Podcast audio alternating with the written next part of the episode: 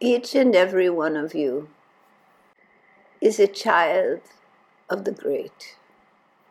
The very substance of creation is formed of the mind, the consciousness of the one cosmic being, the one cosmic awareness.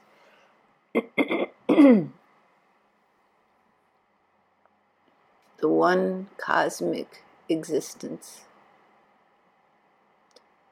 Out of that cosmic existence, all creation has been formed. The substance of your being is that infinite existence, like the substance of a clay jar is clay. The jar, the vase, the figurine, they all differ in forms but if they are all made out of clay, they are of the same substance. Likewise, you are of the same substance. Your true nature, your true existence is not separate from that one. You believe yourself to be the form you inhabit. You believe yourself to be the experiences you have accumulated and that your mind and your brain remember. You believe yourself to be a created being, something that has a beginning and an end. This is the reinforced by your senses, your motor organs, your experience of being embodied tells you you are a created being.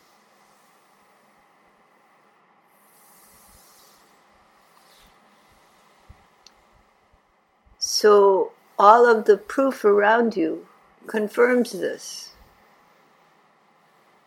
And it is only when you enter into the deeper recesses of your own mind. And begin to experience non ordinary states of consciousness, begin to experience sublime existence that you discover. There is more to you than this created being. This created being is an outer shell. But within, lies a vast expanse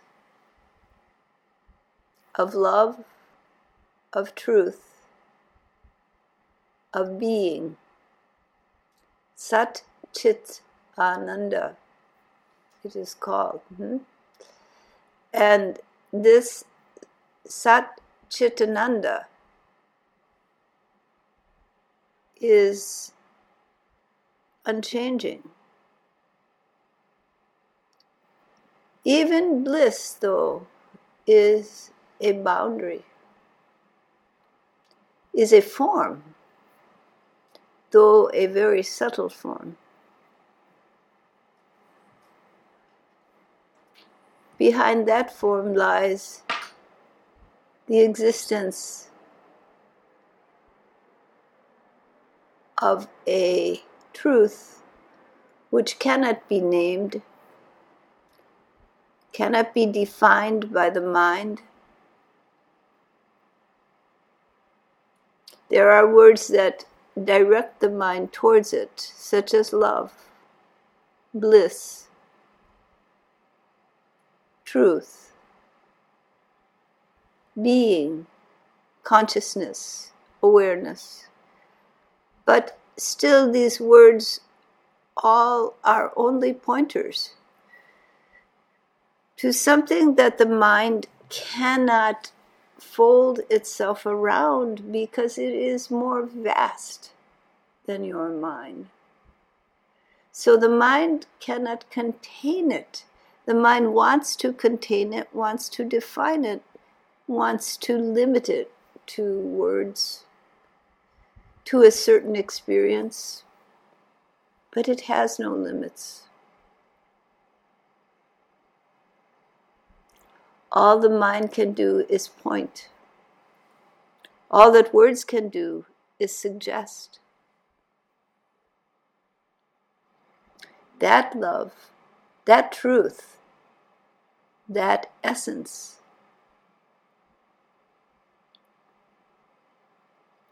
is beyond definition and is in play always in all things. When a deeper understanding arises, it can be seen that that is not only the substance of the unmanifest, it is the very substance of everything. That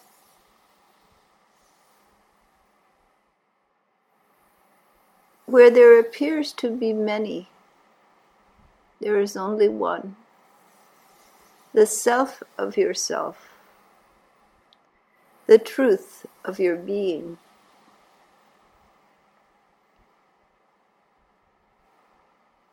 You are in all things, and all things are in you. For the limited entity you have assumed yourself to be is only a dream in the mind of the great dreamer, is only a construct in the cosmic mind. You are beyond the constructs. You are that which is.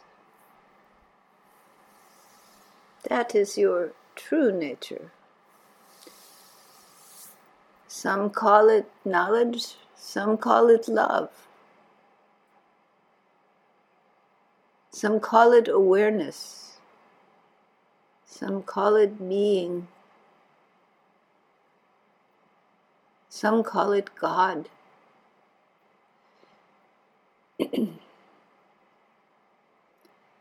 and then human beings in their philosophies and their beliefs try to describe it and define it. And for some, they say it is a personalized God that will come and look over you and guide you. For others, they say, no, no, no, no. There is no personalized God, that is just another form. There is only awareness there is a non dual awareness that inhabits everything, all forms.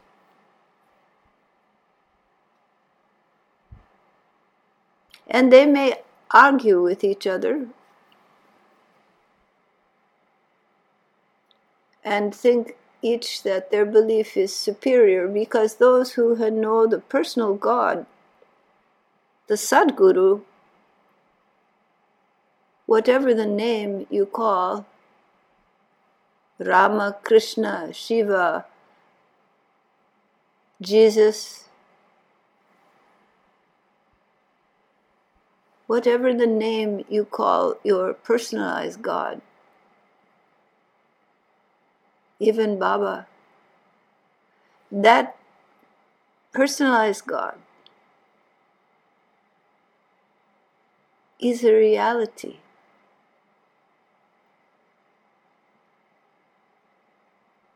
exists, as does the infinite awareness,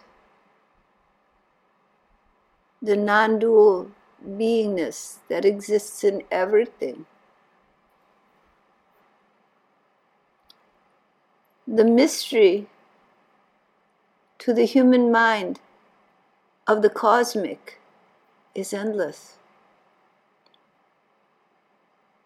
The ability of the intellect to understand that cosmic beingness is limited. So there are those that hold that they are non dual. Uh, they feel that they have understood that that cosmic one is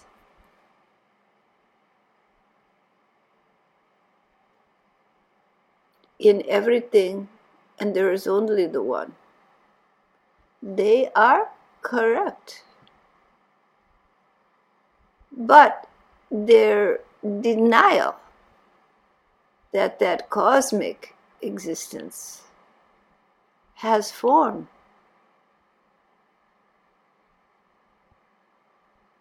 Not only in the manifest universe and all the created beings, but it has form as the guide, the guru, the divine father, the divine mother, the one essential being embodied guiding all living beings to the shelter of their home, of homes, to the infinite love that also exists and is not less or more than the awareness that all is the one. For indeed, all is one being, one self, one existence. But that does not mean that that one existence does not embody in subtle form, in physical forms, does not embody to draw the living beings from darkness to light, from death to immortality. That one is both the God and the cosmos. That one is both non dual and personal. This is the Ota and Prota yogas of the Supreme, meaning that one embodies in all creation and in that which is not created. The substantive Purusha, Parama Purusha, the supreme consciousness, the infinite awareness, is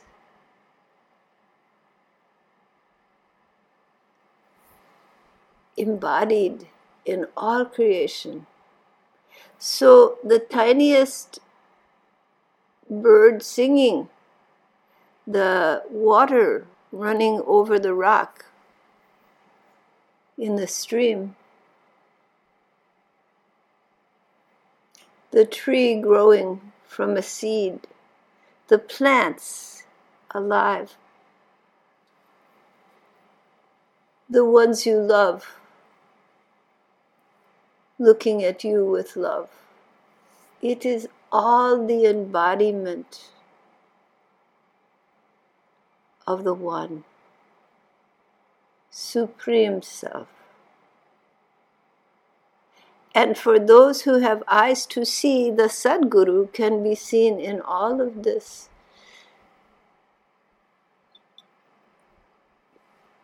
But because living beings are blinded by embodiment and the sphere of duality they believe the dream in the mind of the great cosmic creator to be their truth. They do not see their own nature. So what what is that one to do? He, she must come forward, find ways to personally address this with every living being. And so that one becomes the guide, the guru, the one to embody and to take your hand and bring you forward to your very source. That one who is the embodiment of that source. That truth, the embodiment of Parama Purusha, is the Sadguru. Though all creation is also the embodiment of Parama Purusha, it sleeps unaware of its own nature. But in the Sadguru, the nature, the Parama Purusha, the Supreme, the Infinite Being, is fully awake. and so there is a sphere in the subtle realms in which this abides, this realm of the Sadguru. And then into the physical world, those beings whose minds awaken to that presence, that through which that presence has come and danced the dance, the great dance of love to the infinite one. Dissolve into that. And therefore, the Guru is present.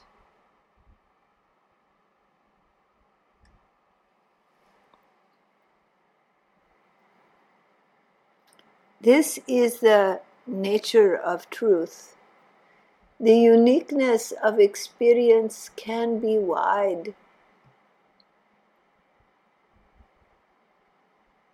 The uniqueness of the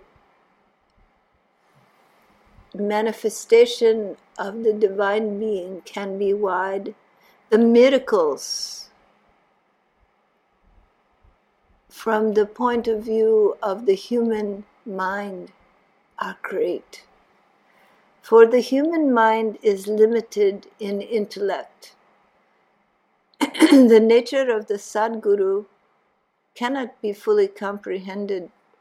The movements of the Sadguru cannot be fully comprehended by even the brightest of intellects because it is limited by its own nature.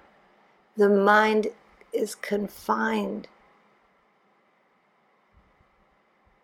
limited by culture, limited by beliefs, limited by experience, to define itself in a certain way.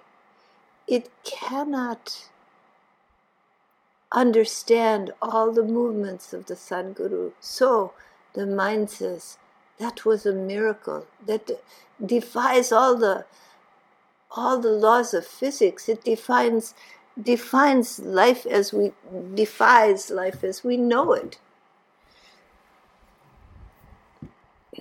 Yes. And so those movements become miraculous. There are miracles. They are reasonably defined, but the human mind cannot comprehend those definitions. The human mind cannot contain and define the infinite. So both the Prota and Ota yogas exist. There is both the non dual self of yourself, the non dual existence. That divinity is a reality. There is but one in all that is.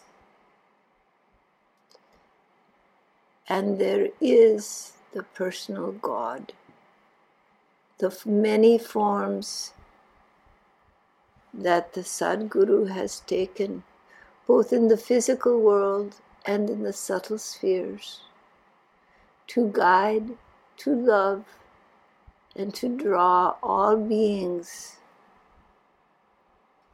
back home to their own essential nature.